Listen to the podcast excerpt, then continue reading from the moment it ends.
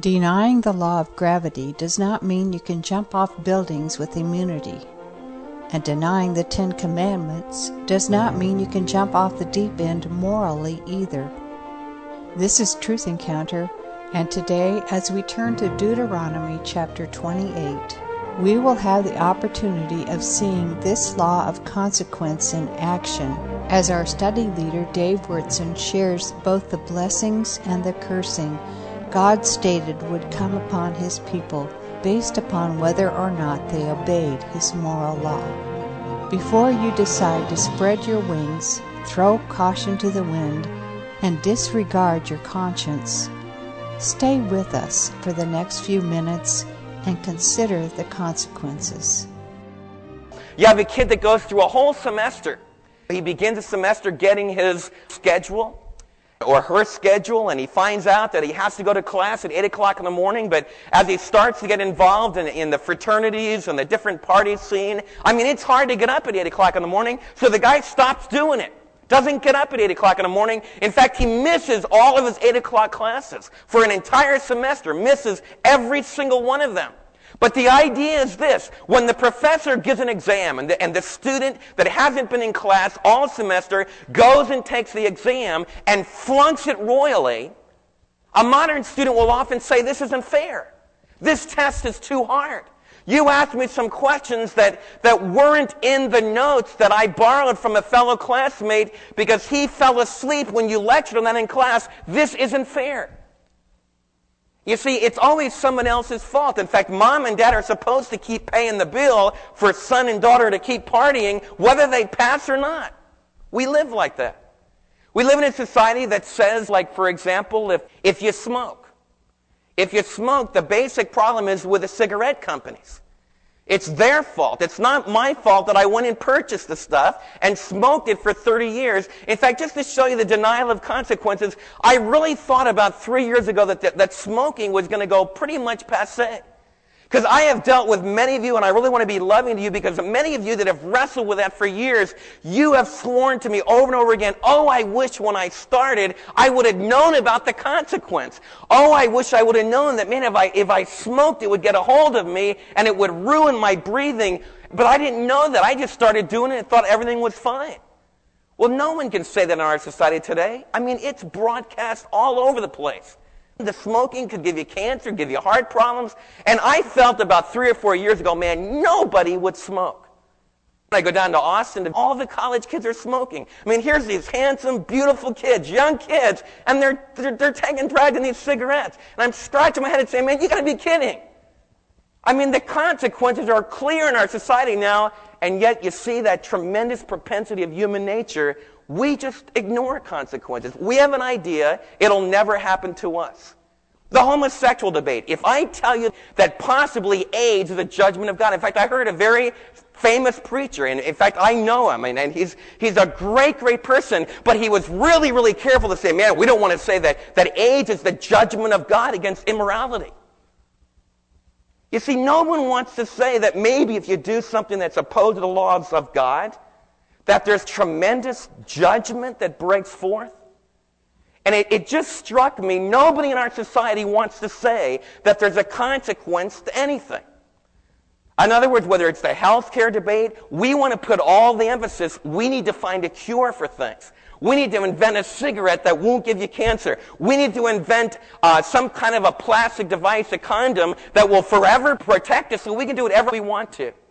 And then people get mad at somebody, like if I tell you, which I am going to tell you, but I want to tell you really nice.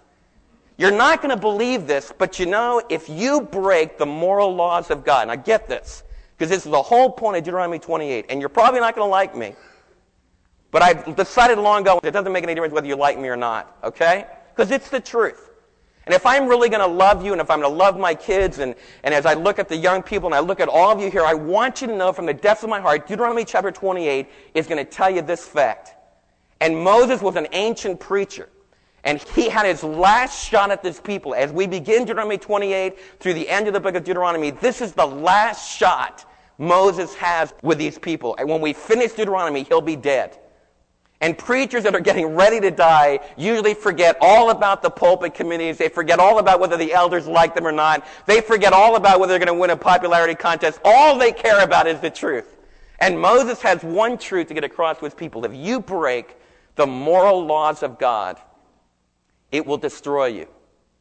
If you keep the moral laws of God, if you're obedient, and if you love Him with all of your heart, it'll bring untold blessing into your life. Now, if you stop and think about that, I think any idiot understands that's really the way life is.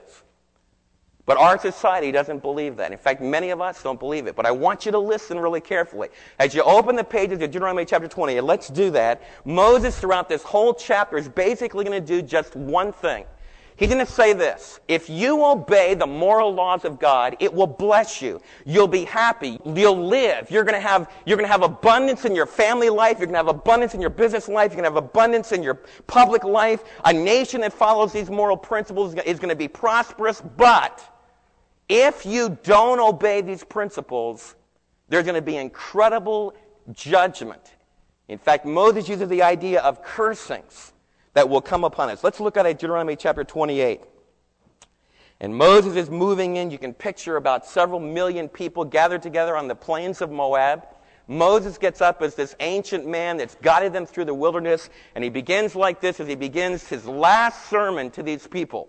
If you fully obey the Lord, he begins with the positive. Every good teacher knows that you want to begin with the positive. If you, if you fully obey the Lord God, if you carefully follow all of his commands that I give you today, what will happen? If this is an if-then condition.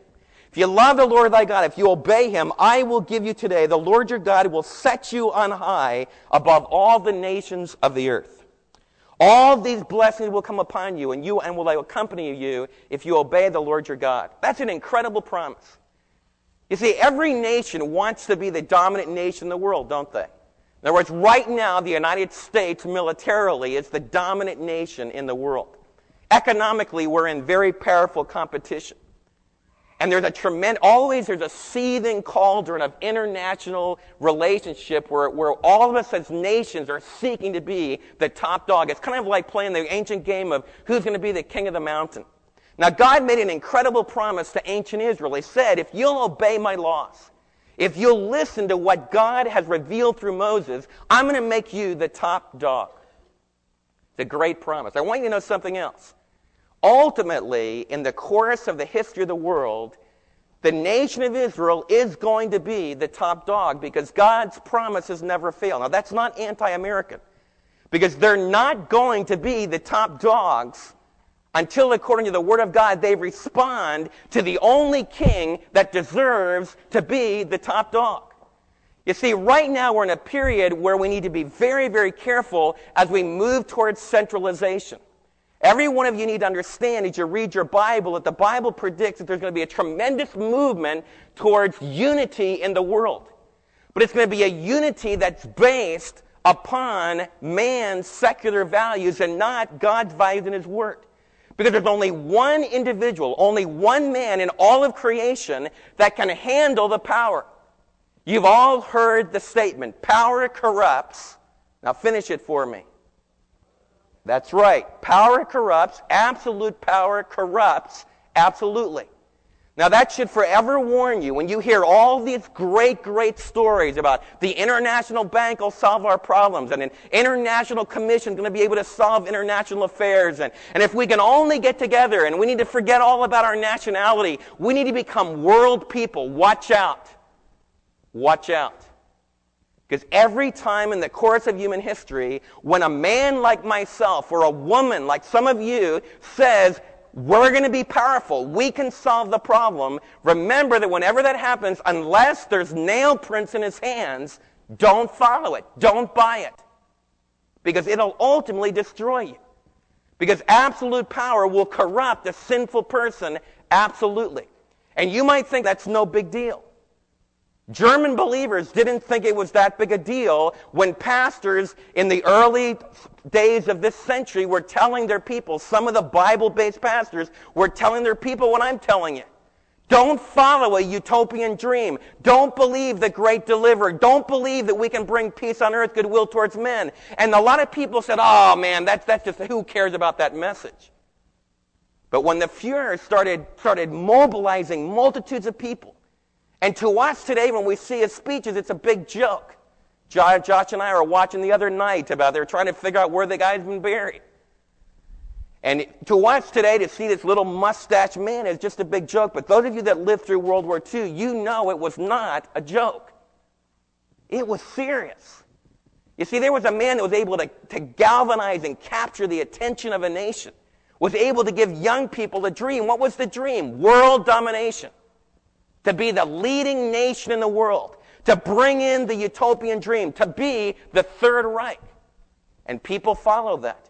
The same thing can happen in our day. In fact, the Bible teaches ultimately somebody will give that dream again. And there's going to be a man that rises up and says, I can give you peace on earth, goodwill towards men. I can solve your economic problems. I can solve your health problems. I can solve all the problems that you need. If he doesn't have nail prints in his hand, if there's not a hole in his side, if he hasn't been to this planet before and risen from the dead, don't you buy it. Stand against it. Ultimately, this nation of Israel, according to the Word of God, is going to look on the one that they pierced. Zechariah says one day this nation will respond to him, their hearts will be changed, and Jesus will rule on the earth. I believe that. And that's the great hope that I have for international relationships. And that's why I've committed my life to trying to go into all the world to tell people about that great ultimate utopian dream that Jesus is coming back again. And when Jesus comes back and when his people respond to him, Israel's going to be the head. But I want all of you as, as believers in Christ to know too, you're going to be with the head as well. Because it's going to be a great union of Gentiles and Jews that are dedicated to the Son of Love. And that's how this promise that Moses is giving, that if you obey the commands of God as a nation Israel, you're going to be the head and not the tail. You're going to be, the, you're going to be adored and honored among the nations. Maybe you're an unbeliever, and as we go through this chapter, and we're not going to be able to cover every minute detail, but if you, if you don't know Christ as your Savior today, and you're saying, Dave, I, I want to try to get this together. I'm trying to figure this out. One of the things you need to try to figure out in your life is the history of the nation of Israel. Because this passage was written, I believe, about 1400 years before Christ came. If you're liberal and you're a critical scholar, then you're going to say that it was written about, um, about the time of Jeremiah during the 500s, about 586 or so. That's about as late as you can get it. So, whatever this chapter is about, it's written before the coming of Christ, before the Romans devastated the Jews, before the history of, of the Jewish people. And one of the great, great stamps of God on human history is this incredible history of His Israelite people and the Jewish people. And ultimately, they're coming back into the land. And you need to ask yourself, you know, what is all this about? And Deuteronomy chapter 28 lays the groundwork for a lot of that. In fact, Deuteronomy 28 lays the history of all of Israel, the whole nation of Israel, from the time of Moses, right through the Assyrian captivity, right through the Babylonian captivity. Jesus picked up the theme and talked about the Roman captivity. But the scriptures go on and talk about another day and they pick up on the promises of the Old Testament prophets that the Jews would come back to their land, that they would be regathered. And then it talks about what will happen to them when they're regathered. But that's another story. But if you don't know Christ as your Savior and you're wondering, like, how can I get it together? How do I know that the Bible is, is something that I should follow? One of the things you owe it to yourself to do. You owe it to yourself to read through the history of the Jewish people and ask yourself, how are they still here? How are they still at center stage in human history? Why is it that they keep showing up in Washington and on the front pages of my paper? Why is it that everybody keeps coming back to Jerusalem? You owe it to yourself to answer that question. Because secularism will say that all the nations are the same and there isn't any story to history and things are just happening. Well, if you're going to believe that, you can believe that, but you need to ask yourself, is that really the facts? Is that really what, what brings history together? Is that really true? Why is it that Jerusalem keeps coming up center stage in the history of planet Earth? If I was an unbeliever, that would be a really troubling question to me. If I didn't know Christ as my Savior, it would, it, that would bother me. Why is it that this little tiny state that's not any bigger than the state I was born in called New Jersey, and nobody cares less, even on the East Coast, about New Jersey? It's a bedroom committee, community for New York City. Now, New Jerseyites don't like me to say that, but we never thought of being like you all think of yourself, we're Texans. Nobody ever stood up and said, I'm a New Jerseyite. Who cared? And Israel's like that. It's, it's a little tiny place, very insignificant. But all of world history, whenever you study the marching of armies, whenever you study about world history, it ultimately relates to that little land between the continents called Israel. If I was an agnostic, if I was an atheist, if I didn't understand that Jesus died on the cross for me, I would really want to find out the answer to that question. Why Israel? What is in the world that's happening, that incredible land? And how has this Jewish people survived? Now, Moses made a promise to them at the very beginning. If you obey God's commands, if you listen to God's promises, you're going to be blessed. You know why? Because God wants to get across God is good. God is kind. God wants the very best for every one of you. So notice what he said. He said, if you obey him, and he told ancient Israel, if you obey him, then all these blessings will come upon you. They will accompany you if you obey. And Moses just starts heaping them up. Look what he says in verse 3. You will be blessed. And the idea of being blessed means that your life's going to accomplish its purposes. It means you're going to go right towards the goals that God has planned for you. You're, that's what happiness means. It means the accomplishment of worthwhile goals. In Hebrew, that's what it means. It's not just an ethereal idea of feeling good. It's the idea that as I, as I settle down and think about my life, my life has meaning. My life has, has togetherness. My life is going someplace. And that's what the word blessed means. It means that tremendous settled sense that things are okay because I've accomplished what life was meant to accomplish. And oh, the blessedness, you'll be blessed in the city. Some of you live in the city. Some of you live in the country. Notice it says you're going to find that happiness in the city and in the country. That reminds me. You see, God likes city life and God likes country life. We have a tendency to think that the sin is in the city. That's why all of us try to move out to Midlothian to get away from the sin. Then you move out to Midlothian. What'd you find out here? Did you escape sin? How many of you escaped sin by moving out in the country?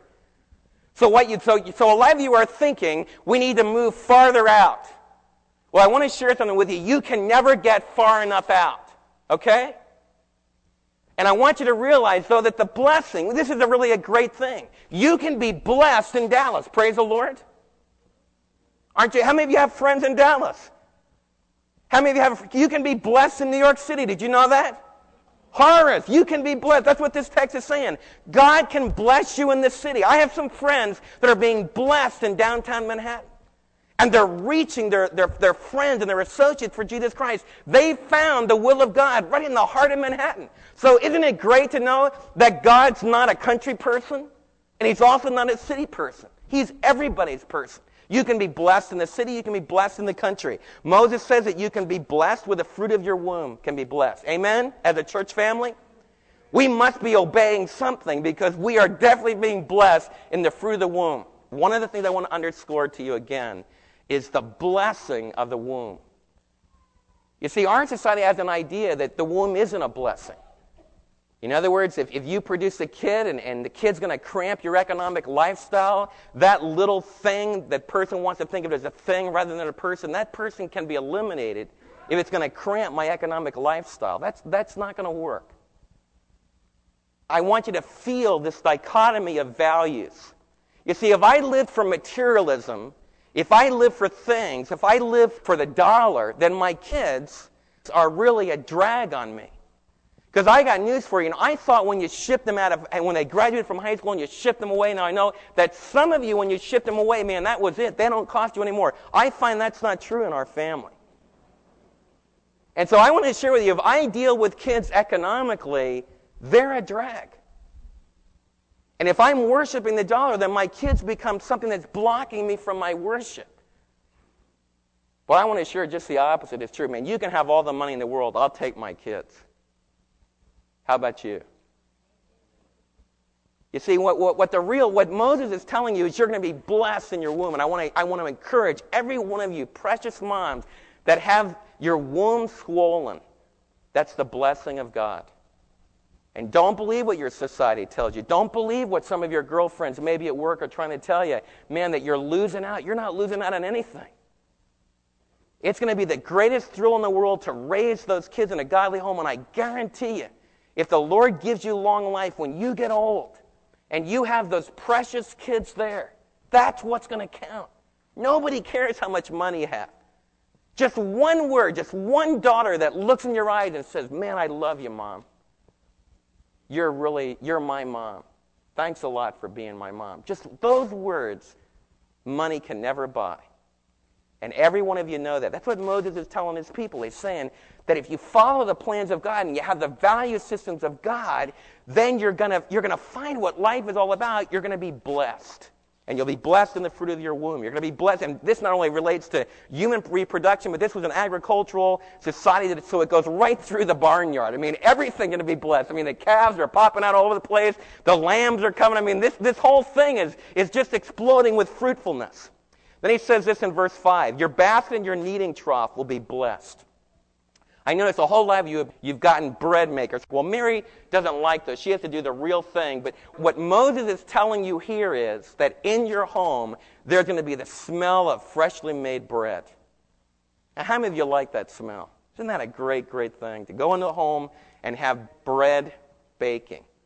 And to have that marvelous, mar- be able to get it out of the oven when it's still hot, be able to put that special bread knife cut through it, and then be able to, to eat it Back in the day before cholesterol, you could even put butter on it. Moses is saying that it's the blessing of God. It's those little things. Isn't it as you grow older in life, it's those little things? Being able to enjoy that. That's what Moses is talking about. You see, this kneading trough was the big bowl that the Israelite girls would use to knead their bread and, and get it ready, get it all mixed, and get it ready for baking. And Moses is telling the girls, the women of Israel, God's going to bless you right in those daily tasks in the home in the preparation of food. He says, You'll be blessed when you come in and blessed when you go out. The idea of that is you'll be blessed in your daily activities. Israelites talked about the daily activities of life as coming and going. We talk about that. I'm just coming and going. I don't know whether I'm coming or going. That would be the similar expression. And Moses is saying that you're going to be blessed when you go out, you'll be blessed when you come in. He's saying you're going to be blessed in your daily business activities. The Lord will grant that your enemy, the enemies that rise up against you will be defeated before you. They will come at you from one direction, but they're going to flee from you in seven. So the Lord not only talking, this whole chapter is divided up into two kinds of blessing and then two kinds of cursing. There's going to be a blessing upon your domestic life, but something else we need to be concerned about as a people. We need, we need blessing in our international life. We need security. As Americans in the United States, we tend to take for granted the idea of protection. We take for granted what our military does. We take for granted what the great oceans do for our land.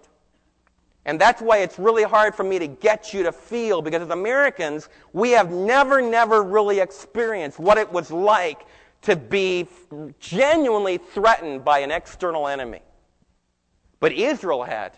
You see, when you lived in the nation of Israel, there were people all around you. In fact, when I talk to Israelis about what I'm talking about now, when I promise them and say, listen, if you obey the commands of God, then you're going to be blessed in international relationships and you're going to be able to defeat your enemies. When I talk to a bunch of Israeli paratroopers about that, they know what you're talking about.